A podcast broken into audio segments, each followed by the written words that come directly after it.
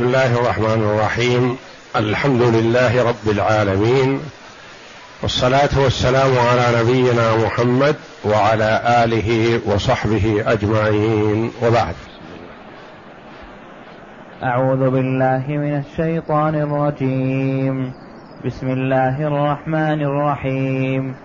وإذا قيل لهم اتبعوا ما أنزل الله قالوا بل نتبع ما ألفينا عليه آباءنا أولو كان آباؤهم لا يعقلون شيئا ولا يهتدون ومثل الذين كفروا كمثل الذي ينعق بما لا يسمع إلا دعاء ونداء صم بكم عمي فهم لا يعقلون. هاتان الآيتان الكريمتان من سورة البقرة جاءتا بعد قوله جل وعلا يا أيها الناس كلوا مما في الأرض حلالا طيبا ولا تتبعوا خطوات الشيطان إنه لكم عدو مبين. إنما يأمركم بالسوء والفحشاء وأن تقولوا على الله ما لا تعلمون. وإذا قيل لهم اتبعوا ما أنزل الله قالوا بل نتبع ما ألفينا عليه آباءنا الآيتين. يقول جل وعلا وإذا قيل لهم وإذا قيل لهم للمشركين للكفار لليهود على أقوال في سبب نزول هذه الآية. قيل نزلت في اليهود لما دعاهم النبي صلى الله عليه وسلم إلى الإيمان بالله ورسوله وخوفهم من عذاب الله ان كفروا مع علمهم بأنه رسول الله حقا. قالوا بل نتبع ما ألفينا عليه آباءنا نتبع ما وجدنا عليه آباءنا فآباؤنا أعلم منا وأعرف فنحن نتبع ما هم عليه. وقيل نزلت في المشركين مشركي قريش وقيل نزلت في الكفار عموما. والخطاب اولا في قوله تعالى يا أيها الناس كلوا مما في الأرض حلالا طيبا للجميع للناس للمؤمن والكافر. ثم قال وإذا قيل لهم صرف الخطاب من الخطاب للغيبة وإذا قيل لهم. يعني كأنهم من عدم إدراكهم وعقلهم ما يستحقون أن يخاطبوا. فخاطب المؤمنين العقلاء. فقال تعالى وإذا قيل لهم يعني قيل لهؤلاء اتبعوا ما أنزل الله اتبعوا ما جاءكم به محمد صلى الله عليه وسلم قالوا هذه المقالة وهذا الرد. وإذا قيل لهم اتبعوا يعني أطيعوا محمدا صلى الله عليه وسلم واتبعوه. واتبعوا ما أنزل ما أنزل الله ما أنزل الله في القرآن. ما أنزل الله في التوراة إذا كان الخطاب لليهود لأن التوراة تأمرهم باتباع محمد صلى الله عليه وسلم إذا بعث. والإنجيل يأمرهم باتباع محمد صلى الله عليه وسلم إذا بعث. وملة إبراهيم عليه الصلاة والسلام يأمرهم أن يتبعوا محمدا صلى الله عليه وسلم إذا بعث. من يزعم من كفار قريش أنهم على ملة إبراهيم فملة إبراهيم ودين إبراهيم يأمرهم باتباع رسول الله صلى الله عليه وسلم. وإذا قيل لهم اتبعوا ما أنزل الله يعني في التوراة في الإنجيل في القرآن قالوا ردوا بهذا الرد. قالوا بل نتبع ما ألفينا عليه آباءنا يعني ما وجدنا عليه آباءنا. وجدنا آباءنا على هذه الطريقة فنحن نسلك مسلكهم. وهذا ليس بجواب سديد. بل الواجب على العاقل ايا كان أن يبحث عن الحق ولا يعتمد على التقليد والاتباع لأن من قبلك قد يكون عنده شيء من الحق وعنده شيء من الخطأ وقد يكون معذور بخطأه فالمؤمن والعاقل إذا اتضح له الحق اتبعه. سواء كان مما وجد عليه الآباء والأجداد أو خالفهم فيتبع الحق فالعاقل يكون متبعا للحق لا غير. وهم ردوا بأنهم متبعون لما عليه آباؤهم وأجدادهم قالوا بل نتبع يعني لا نطيعك يا محمد ولا نتبعك بل نتبع ما ألفينا عليه. ألفينا بمعنى وجدنا عليه آباءنا. قال الله جل وعلا أولو كان آباؤهم لا يعقلون شيئا ولا يهتدون. الاستفهام إنكار توبيخ. يعني أتتبعون آباءكم؟ ولو كان آباؤكم لا يعقلون شيئا ولا يهتدون. فالعاقل إذا جاءه الهدى وجاءه البيان والإيضاح جاءه الحق يقبله. ولا يحتج بمسلك ومأخذ الآباء والأجداد. أولو كان آباؤهم لا يعقلون شيئا ولا يهتدون. فما ينبغي للعاقل أن يتبع من قبله على ما كان عليه من باطل وإنما إن كان على الحق فيتبعه ويتبع الحق وإن كان على خلاف الحق فليس بمنقذه ولا منجيه إذا اتبعهم في باطلهم. وهذه حجة يحتج بها كثير من الجهال. ومن المقلدين ومن الأتباع على الضلال. يقول آباؤنا أعرف منا آباؤنا أعقل منا من قبلنا أدرك منا للأمور فنحن نسلك مسلكهم. آباؤكم مضوا. إن كانوا على الحق فاسلكوا الحق وإن كانوا على خلاف الحق فلا تهلكوا أنفسكم باتباع آبائكم وإنما اتبعوا الحق. والحق كما جاء ضالة المؤمن. يعني أينما وجدت الحق فاسلكه وإن كان الحق مع الفقراء مع الضعفاء مع المساكين فاسلك الحق ولا تتكبر عنه ولا ترده لكونه جاء مع فقير أو مسكين أو نحو ذلك. أولو كان آباؤهم لا يعقلون شيئا ولا يهتدون. يعني ما عندهم عقل ولا عندهم هداية. لو كان عندهم عقل اتبعوا الحق. لو كان عندهم شيء من الهدى اتبعوا الحق. لكن أولئك مضوا. وأمرهم إلى الله جل وعلا. وإنما الشأن كل الشأن فيكم أيها المخاطبون. عليكم أن تبحثوا عن الحق وتأخذوا به. وفي هذا ذم للتقليد. وحث على الأخذ بالعلم واتباع القرآن والسنة لمن أدرك ذلك. ومن لا يستطيع يقلد ويأخذ بقول من يثق به من علماء المسلمين ولا يأخذ بما أخذ به الآباء والأجداد أو كما يقول بعضهم هذا سلم لنا.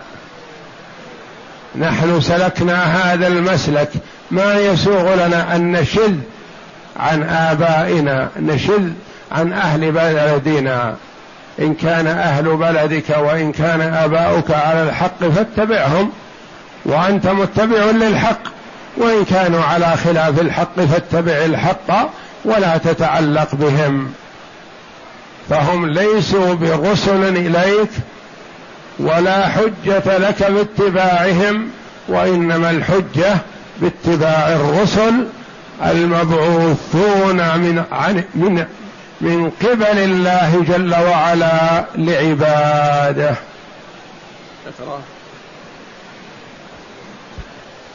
يقول الله تعالى وإذا قيل لهم للكفرة المشركين اتبعوا ما أنزل الله على رسوله واتركوا ما أنتم عليه من الضلال والجهل. قالوا في جواب ذلك يعني ما أنزل الله يشمل القرآن والتوراة والإنجيل لأنها كلها تأمرهم باتباع محمد صلى الله عليه وسلم. قالوا في جواب ذلك بل نتبع ما ألفينا أي ما وجدنا عليه آباءنا أي من عبادة الأصنام والأنداد. قال الله إذا كان الخطاب للمشركين. نعم. قال الله تعالى منكرا عليهم أولو كان آباؤهم أي الذين يقتدون بهم ويقتفون أثرهم لا يعقلون شيئا ولا يهتدون أي, أي ليس لهم فهم ولا هداية. وعن ابن عباس رضي الله عنه أنها نزلت في طائفة من اليهود دعاهم رسول الله صلى الله عليه وسلم إلى الإسلام فقالوا بل نتبع ما ألفينا عليه آباءنا فأنزل الله هذه الآية. يقول جل وعلا ومثل الذين كفروا كمثل الذي ينعق بما لا يسمع إلا دعاء ونداء. صم بكم عمي فهم لا يعقلون. مثل جل وعلا هؤلاء الكفرة المتبعين للآباء والأجداد على الجهل والضلال عندما يناديهم منادي الحق ويدعوهم الداعي إلى الله محمد صلى الله عليه وسلم مثلهم كمثل الذي ينعق بما لا يسمع إلا دعاء ونداء. مثلهم كمثل الذي ينعق ينعق ينادي ويصرخ ويقول بما لا يسمع يعني لا يفهم يعني يسمع النداء ولا يعقل ما يقال فيه إلا دعاء ونداء يعني يسمع الصراخ. يسمع الصوت مثلهم جل وعلا بأنهم كأنهم غنم مع راعيها. فراعي الغنم يصرخ وينادي غنمه فهي تسمع الصوت ولا تعقل ما يقول. ما تدرك. يعني لو وجهها بتوجيه ما أدركت وإنما تسمع صوته. ولا تفهم ما يقول. لو قال لها مثلا اجتمعي في هذا المكان الخصب. وهو واقف. ما فهمت ما تقول ما يقول لها. لو قال لها هل سيري إلى مكان أخصب منه وأحسن. ما تدري ما يقول. هي تسمع الصوت لكن ما تعقل. كذلك هؤلاء بمثابة البهائم التي تسمع الدعاء الدعوة من محمد صلى الله عليه وسلم والتوجيه لكنهم ما يعقلون ما يقول. يسمعون بآذانهم لكنهم لا يعقلون. ما يدركون. هذا قول لأئمة التفسير وفيه أقوال أخر. القول الثاني أن الله جل وعلا مثل هؤلاء الذين يدعون الأصنام ويسألونها مثل من يكلم البهائم. والبهائم لا تستجيب له. قال ابن كثير رحمه الله والقول الأول أولى لأن الأصنام لا تسمع لا صوت ولا غيره. بالمثل الأول تكون البهائم تسمع الصوت لكنها لا تعقل. وعلى التفسير الثاني يكون الندى للأصنام. الأصنام ما تسمع لا صوت ولا تفهم لأنها جمادات ألواح أو أحجار أو أموات ما تدرك ولا تسمع شيئا. فقالوا القول الأول أن الله جل وعلا مثل الكفار في دعوة محمد صلى الله عليه وسلم لهم بمثل البهائم التي يدعوها راعيها إلى أمر ما فهي تسمع كلامه ولكن لا تعقل. لو قال لها قولا يطلب منها الامتثال ما سمعت وما استجابت. لو قال لها قفي ولا تتفرقي ما أخذت بهذا. لو قال لها سيري بسرعة ما فهمت إلا بالعصا وهكذا هؤلاء يسمعون الصوت بآذانهم والدعوة بآذانهم لكنهم ما يعقلون لها نتيجة ما يفهمون. ومثل الذين كفروا كمثل ناعق ينعق بما لا يسمعه ذاك يسمع سماع تعقل وتفهم وإنما يسمع الدعاء والندى يسمع الصوت فقط. إلا دعاء ونداء. ثم وصفهم جل وعلا بقوله صم بكم. عمي فهم لا يعقلون. يعني من بهذه الصفة ما يؤمل فيه الاستجابه والإدراك لأن هناك أمور تدرك بالسمع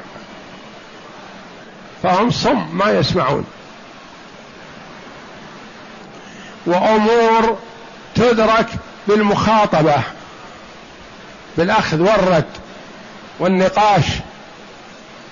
يعني يكون عندما يسمع كلامك أول الأمر ما يستجيب لكن يسألك وتسأله وتتجاوب معه ثم يتضح له الحق فيقبل بإذن الله. هؤلاء بكم ما يفهمون ما يحسنون المخاطبة والكلام. عمي أمور تدرك بالنظر إذا وضح للأمر للإنسان الصورة رأي عين رآها بعينه أدرك. فهؤلاء عمي ما يؤمل أن يستفيدوا من أسماعهم ولا من مخاطبتهم ولا من أبصارهم. فهؤلاء مقفلون من جميع الجهات والعياذ بالله. لأن من لا يسمع ممكن أن تكتب له ويتجاوب معك. ممكن تريه شيء رأي عين. من لا يبصر ممكن أن تخاطبه وتبين له ما تريد سماعا.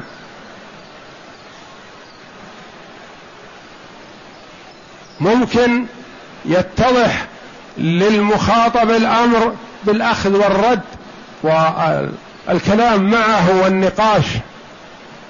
فإذا تعطلت هذه المنافع الثلاث والعياذ بالله كان مقفل ما يمكن أن يتجاوب معك ولا يستفيد.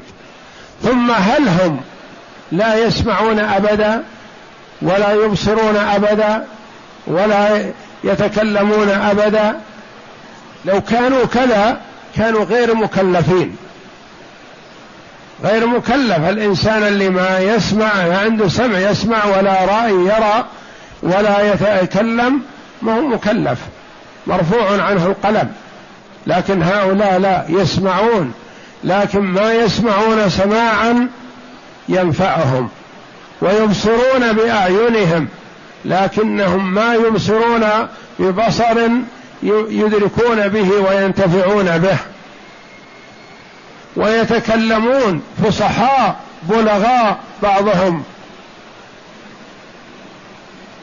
بلغاء في الشعر والكلام وفهم الكلام لكنهم ما يتجاوبون مع الحق. يدعوهم النبي صلى الله عليه وسلم إلى الحق فيقولون ما يصلح أن نخاطبك مثل ما مر علينا قريب من بعض أهل الطائف الذي قال ما يمكن أتكلم معك ما يمكن أتكلم معك بشيء لأنك إن كنت نبي فأنت أعلى مستوى من أن أكلمك وإن كنت مفتري كذاب فأنا ما أتنزل أني أكلمك ولا عنده استعداد يقبل ما قال اعرض علي ما عندك. مثل الأنصار رضي الله عنهم. قال هلموا أحدثكم؟ قالوا نعم. تجلسون؟ قالوا نعم. فعرض عليهم صلى الله عليه وسلم فاستبشروا وفرحوا وأسلموا. أما المغلف والعياذ بالله عن الحق يقول ما عندي استعداد أسمع منك. فهؤلاء وصفهم الله جل وعلا بأنهم صم عن الحق بكم عن التكلم به والأخذ والرد عمي عن رؤية الحق وإن كانوا يرون بأبصارهم ويتكلمون بألسنتهم ويسمعون بآذانهم لكنهم محرومون من الاستفادة منها.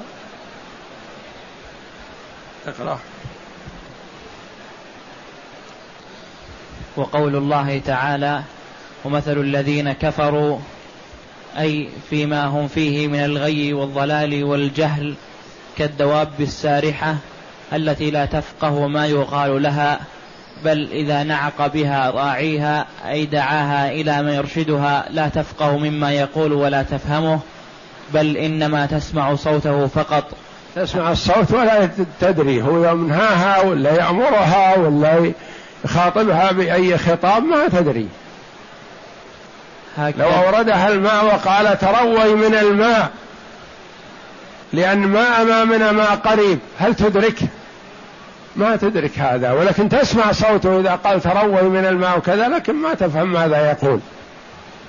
نعم.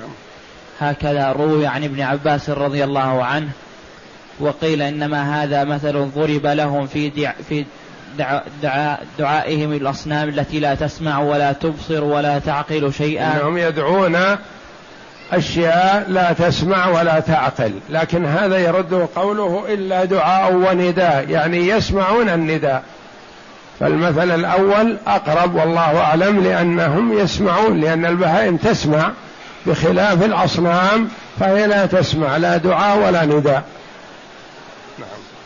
والأول أولى لأن الأصنام لا تسمع شيئا ولا تف ولا تعقله ولا تبصره ولا بطش لها في في الحياة.